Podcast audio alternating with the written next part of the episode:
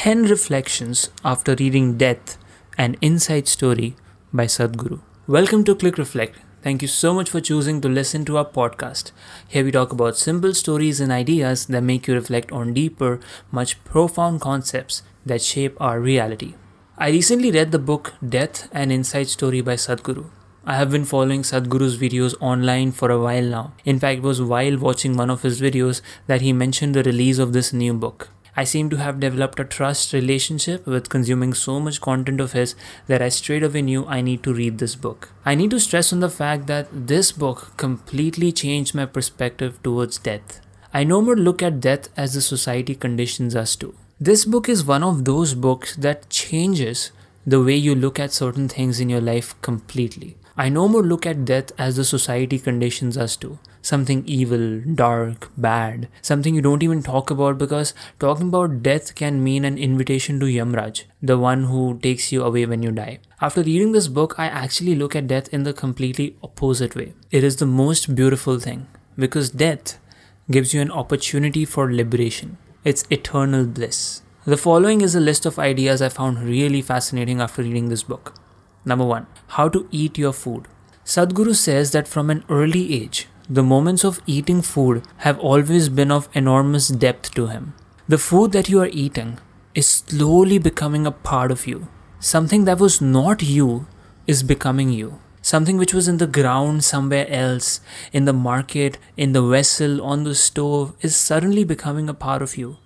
It is a huge love affair, actually. After learning about this, I have made attempts to show more respect towards my meals and try not to watch something while eating my food. Frankly, though, most times I end up watching something or the other, but I'm trying. Second, the easiest way to figure out who you are. Simply see what you are not, because even if you are currently unable to see what you are, you can easily see what you are not. Third, the dead should not come back. When someone very dear to you dies, you wish that they could come back. But Sadhguru says that it is not just a good thing, but a very important thing that the dead do not come back. Because it is not just about your relative or your loved one coming back. Imagine if all the dead, including the dinosaurs and extinct creatures, came back to life. That would be a nightmare for those who are alive. Fourth, how can there be a certain movement in the corpse? When the corpse is brought for cremation, there is still some life energy in it. It is not good enough to beat the heart, make the circulation happen, make the brains work, and all that, but in the cellular level, there is energy and a lot of energy. When the fire touches it, it inflames that in a certain way. Like how when your phone's battery goes dead, you can still make an SOS call. 5. How should your experience of life be like?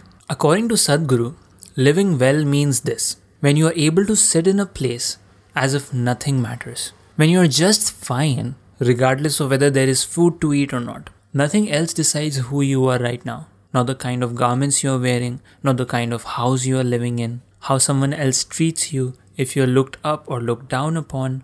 Wherever you sit, your experience of life is beautiful. This is how your experience of life should be like. 6. What is the spiritual path in terms of karma? Now, we discussed a lot about karma in episode 3, so if you want, you can check that episode out to get more context. But over here, we're talking about if you are a brahmachari, which is someone who is on the spiritual path, they not only want you to empty your prarabdha karma, but they also want you to expend the sanchita karma or the entire stock of memory too. The idea of being on a spiritual path is to put your life on fast forward. They don't want you to take 10 lifetimes to handle this warehouse of memory, they want you to finish it now. 7. Does death have a smell? Dogs, cats, cobras, and many other cor- coronavirus. Dogs, cats, cobras, and many other carnivorous animals can smell death. In a way, death has a smell. All the subtler aspects of the physical have their own smells. All carnivores have a special sense of smell because their entire survival process is in their nostrils. So, because they have such a keen sense of smell, most carnivorous animals know the onset of death. Once the Vayus start exiting, there is a certain smell to them. This is something even modern science is finding out. They found out that humans have a unique death smell which can be used to train dogs to find human corpses. You must have noticed that sometimes dogs just start barking for no reason. They just start barking. It is because they can smell a ghost. They cannot see it, but they can smell it, so they get confused. They can see that nothing is happening around, but still there is some activity going on, which makes them very nervous. 8. What is the difference between happy people and miserable people? Happy people are loosely attached to life. They are willing to drop off at any moment. People always think that miserable people want to die. It is not so. Miserable people cling to life more than anyone else. A happy person does not cling to anyone. When a person is blissful with their life, they are not bothered whether they are going to be reborn or not. They are not even bothered whether they are going to be alive or dead tomorrow. They are so blissful. When you are really happy, you don't need anyone. In the past, every king, every powerful person on the planet always sought to somehow become immortal. But in reality, if you really want to curse someone, don't wish them death, wish them an endless life. 9. Is there a connection between sleep and death? Moving from wakefulness to sleep is just moving from dynamism to inertia. If you're able to move consciously from wakefulness to being asleep, you will be able to consciously die as well. Let us say you make the moment of falling asleep very loving or happy within yourself. You will see that quality will continue through the sleep also. That is exactly what will happen with death also, but far more enhanced. If at the final moment a certain quality is brought in, then that quality will continue. In fact, there is a quote by Mahatma Gandhi Each night when I go to sleep, I die. And the next morning, when I wake up, I am reborn.